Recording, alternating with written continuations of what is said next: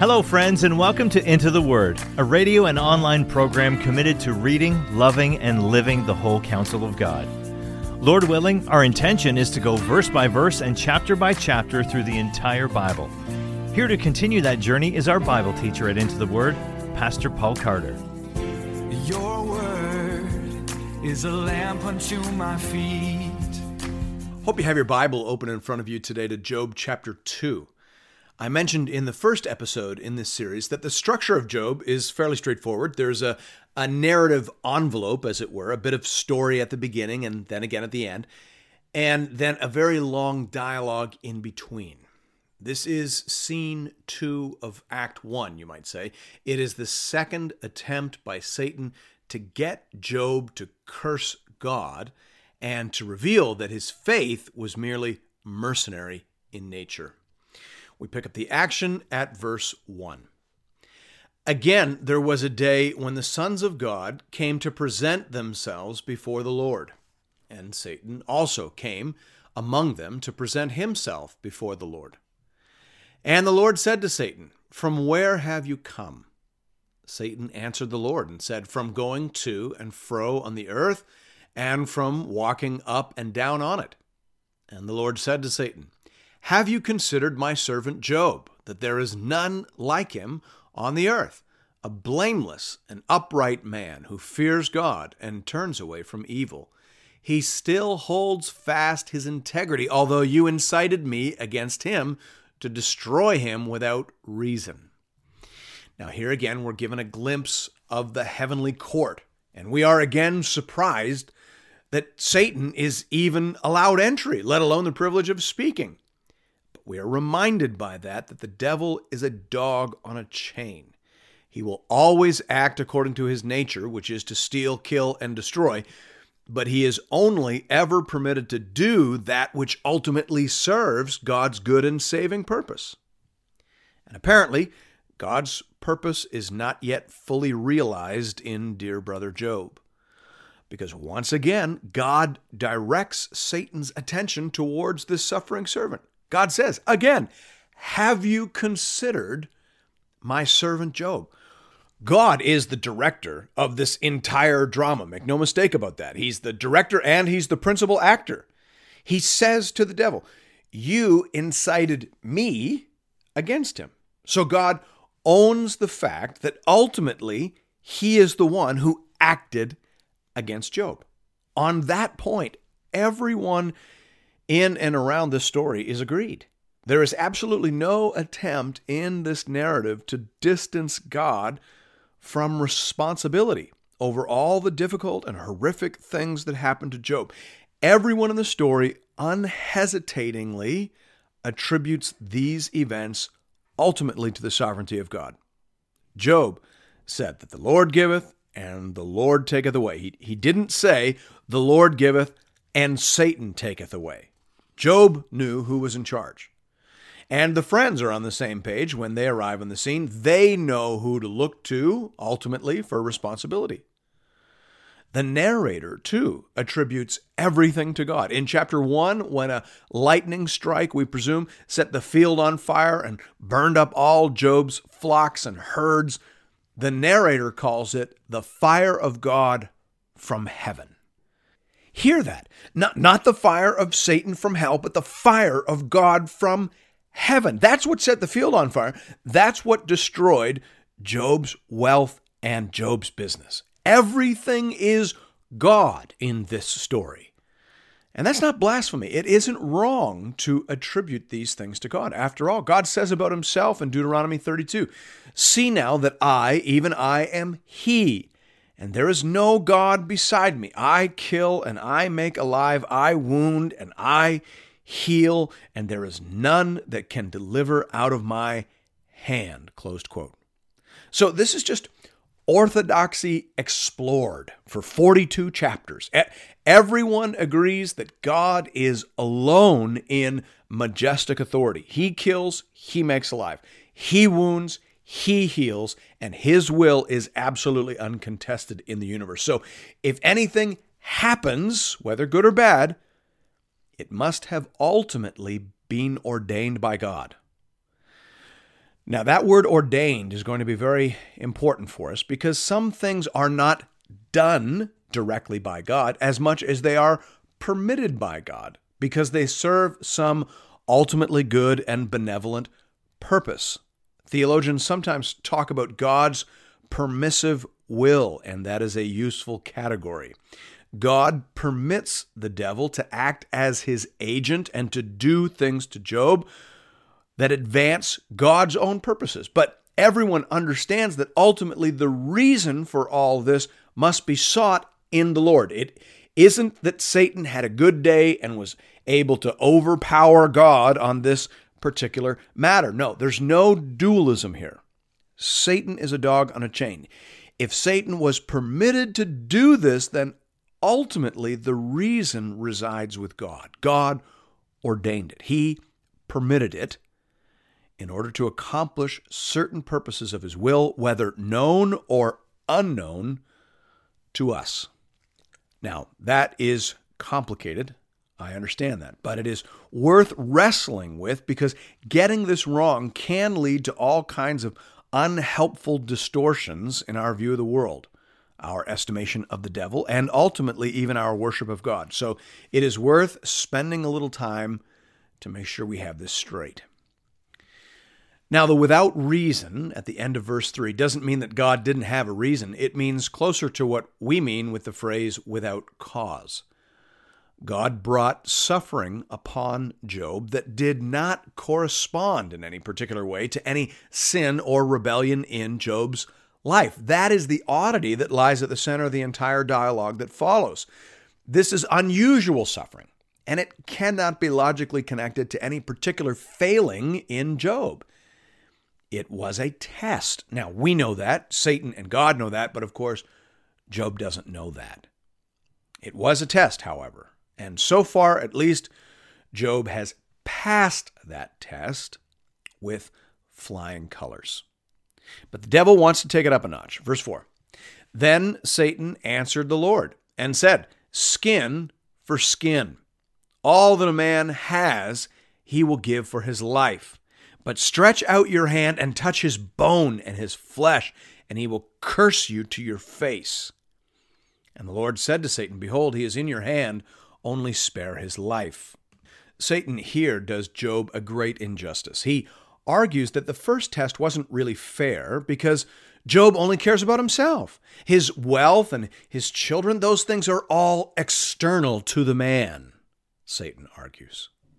But touch him, take his health, and he will curse you to your face. That's a horrific thing to say. And it tells us far more about the devil than it does about Job. To be human is indeed to have the capacity to love. To be a father is to know that capacity instinctively. Ask any parent, and they will tell you that they would gladly part with their own life if by so doing they could spare the lives of their children. Gladly, with singing and much rejoicing, would I lay down my life if by so doing I could guarantee the life and salvation of my children. But the devil doesn't know that. He isn't a father. He is the father of lies, Jesus says, but that's about it. So he accuses Job of caring only about himself. And God wants to show the devil, he wants to vindicate Job, and he wants it to be known that people can and do love God for God. Not just for the gifts, not just for the benefits that God provides, but for God Himself. So He allows the test to go one more round. He says to the devil, Behold, he is in your hand, only spare his life. You can take his health, but you can't kill him, as that would obviously rob Job of the chance to prove the devil wrong. And so Satan's chain is lengthened one more time. And of course, Job has no idea that all of this is going on. He never knows. And that is a huge part of the lesson of this book. David Atkinson says so pastorally here. He says, There is a hidden world of divine purposes of which we know only a part. Faith is learning to trust God in the dark. Closed quote. Isn't that good? I found that so helpful, and I hope that you do too. Verse 7 So Satan went out from the presence of the Lord and struck Job with loathsome sores from the sole of his foot to the crown of his head. And he took a piece of broken pottery with which to scrape himself while he sat in the ashes. We don't know exactly what sort of disease this was, but we know that it was loathsome. And we know that it was itchy and painful because Job actually begins to scrape himself with a piece of broken pottery, which wasn't helpful and probably led to his sores becoming infected. In fact, in chapter 7, verse 5, Job says, My flesh is clothed with worms and dirt. My skin hardens, then breaks out afresh. So it sounds like all this scraping with a dirty piece of poverty caused maggots or worms of some kind to get into those sores, and now Job is just one huge seeping mess of rotting human flesh. This is pretty much as bad as it could get which sets Job up, the devil assumes, for the knockout blow. And here it is in verse 9. Then his wife said to him, Do you still hold fast your integrity? Curse God and die. This is the low point right here of the entire story. You can almost imagine all the angels in heaven leaning forward at this point and holding their collective breath. This is the absolute nadir. Job has lost everything in this moment. His money and wealth are long gone. His kids are all dead. His health and vitality have been eaten away by sickness and infection and worms. And now, here at his most vulnerable, when he most needed a word of encouragement, his own wife, his dearest companion, tells him to give up and to curse God and die. Oh, what a blow that must have been. A man can stand against the world as long as his wife continues to believe in him. But here is Job at the end of his strength, and the one comfort he has gives up on him. You can't win, Job. You're too small. Just curse God. Give up. Let it go. Say, Uncle, curse God and die, she says. Verse 10. But he said to her, You speak as one of the foolish women would speak. Shall we receive good from God, and shall we not receive evil? In all this, Job did not sin with his lips. Yes, round two goes to Job, just like round one. God declares Job the undisputed victor in this encounter. In all this, Job did not sin with his lips. He did not curse God. In fact, he said maybe the most amazing thing in all the Bible. He said, Shall we receive good from God and not evil? Are you hearing that? That's incredible. Francis Andersen says here such positive faith is the magic stone that transmutes all to gold. For when the bad as well as the good is received at the hand of God, every experience of life becomes an occasion of blessing. But the cost is high. It is easier to lower your view of God than to raise your faith to such a height. We shall watch the struggle as Job's faith is strained every way by temptations to see the cause of his misfortune in something less than God. That is remarkably well said. It takes a very high view of God to receive everything in your life as a gift from His hand. Good things are to be received and should be cause for gratitude.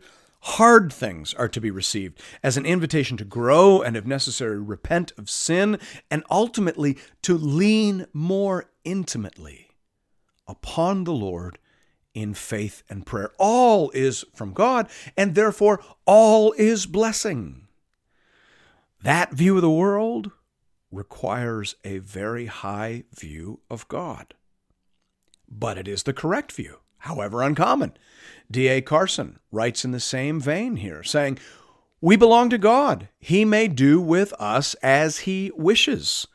There is something deep within us that rebels at being reminded of that elemental truth. But truth it is. Indeed, our rebellion in the face of it is a reminder of how much we still want to be at the center of the universe, with God serving us. That is the heart of all idolatry. Closed quote. Suffering tests our faith in profound and far reaching ways. As a pastor, I've seen this many times. I've had people leave our church after a personal hardship and say to me on the way out that they just don't see anymore why they would come to church. They aren't very happy with God and they don't have anything at present to be thankful for, they say. Those kind of encounters, of course, tell us nothing about God and everything about the idolatry of which human beings are capable of. What type of God must a person believe in to respond that way? to personal hardship. A God who is little more than our valet, a God who must provide what we want, when we want it, in the quality and manner we require it. That's a small God. And it is not the God of the Bible, and it is not the God of Job. Job has passed the test. Tests, plural. He is no mercenary. He loves and worships God irrespective of his present experience in this life. And yet, his sufferings appear to go on. That is part of the surprise of the story. Job won. The devil was soundly defeated, and he disappears from the story and is never mentioned again by anyone. His argument was false, his premise faulty, his motives transparently evil, and his ambitions marvelously thwarted. So, why then does the suffering of Job endure? It seems to endure for months. Job says to his friends in chapter 7, verse 3, that he has been in this condition for months. Why? What purpose does God have in extending Job's agony? We'll speak about that in some detail in the next episode, but for now, we simply note that it does endure. And that allows us now to introduce the final characters in this great drama. Job's friends arrive to offer comfort. We read about that in verse 11 and following. Now, when Job's three friends heard of all this evil that had come upon him, they came, each from his own place Eliphaz the Temanite, Bildad the Shuhite, and Zophar the Naamathite. I mentioned in the first episode that Calvin believed that Job lived somewhere in Edom and was likely a descendant of Esau and lived around the time of Moses. And some of those conclusions can be traced back to the information we receive about Job's friends in this verse. Tremper Longman III, for example, says here It is a matter of curiosity that Esau, also known as Edom, the name given to the region, had a son named Eliphaz, and that Eliphaz had a son named Teman, according to Genesis 36 10 to 11. The region of Edom, and in particular Teman, was known as a locus of wisdom. Closed quote. So it might make sense to think of Job as living in Edom and being visited by a great great grandson of Esau, bearing a name that we know was common in that family. If that is the case, then it is reasonable to assume that Job's life was somewhat contemporaneous to the life of Moses. All of that is plausible, if not provable. Regardless, Job was obviously a well known figure in the region, and his situation became known, and his friends came to comfort him. Verse 11 continues They made an appointment together to come to show him sympathy and comfort him. And when they saw him from a distance, they did not recognize him. And they raised their voices and wept, and they tore their robes and sprinkled dust on their heads toward heaven. And they sat with him on the ground seven days and seven nights. And no one spoke a word to him, for they saw that his suffering was very great. One of the reasons that the book of Job is in the Bible, not the primary reason, but an important reason nonetheless, is to explore the question of how we should relate to people who are suffering. The book strongly argues against attempting to make connections between people's personal suffering and personal sin. But also, the book commends the ministry of sympathy and quiet presence. It is often said that the best thing Job's friends did in this story was to sit with him silently without a word being spoken for seven days. Francis Andersen says here, they were true friends, bringing to Job's lonely ash heap the compassion of a silent presence. Now, that isn't to say that conversation and dialogue will never be a part of how we help our friends survive and process extreme difficulty and suffering. Of course, it will be. It is only to say that such dialogue should not be the first thing we bring. The first thing we should bring is sympathy, silence, and presence. The time to talk and to wrestle things out will surely come, as it does in the story, but let it come at the initiation of the suffering party, as it does in this story. As we shall see tomorrow, it is Job who breaks the silence and begins to wonder aloud at the purposes of God. Job's friends were true friends, and their presence and their silence was a kindness from the Lord. Thanks be to God.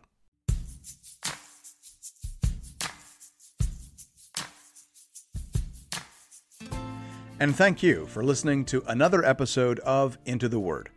If you've appreciated the Into the Word ministry, I'd like to personally invite you to pay it forward by supporting one of our preferred mission partners. For the remainder of this year, we are highlighting the church planting ministry Mile 1 in St. John's, Newfoundland. Newfoundland is classified as an unreached population, with less than 2% of people identifying as evangelicals. Mile One Ministries is committed to helping healthy churches plant other Bible believing, gospel preaching churches. Here at Into the Word, I only promote ministries that I have firsthand, on the ground experience with. Mile One is bearing fruit and is being led and stewarded by people that I know and trust. If you'd like to make a contribution to this important ministry, you can do that by visiting the Into the Word website at intotheword.ca. There are giving options there under the Give tab for both Canadian and American listeners. International listeners are welcome to give as well, though their gifts may not qualify for charitable receipts in their nation. Thank you for considering this method of showing your support for the Into the Word program. And may God alone be glorified. Your word is a lamp unto my feet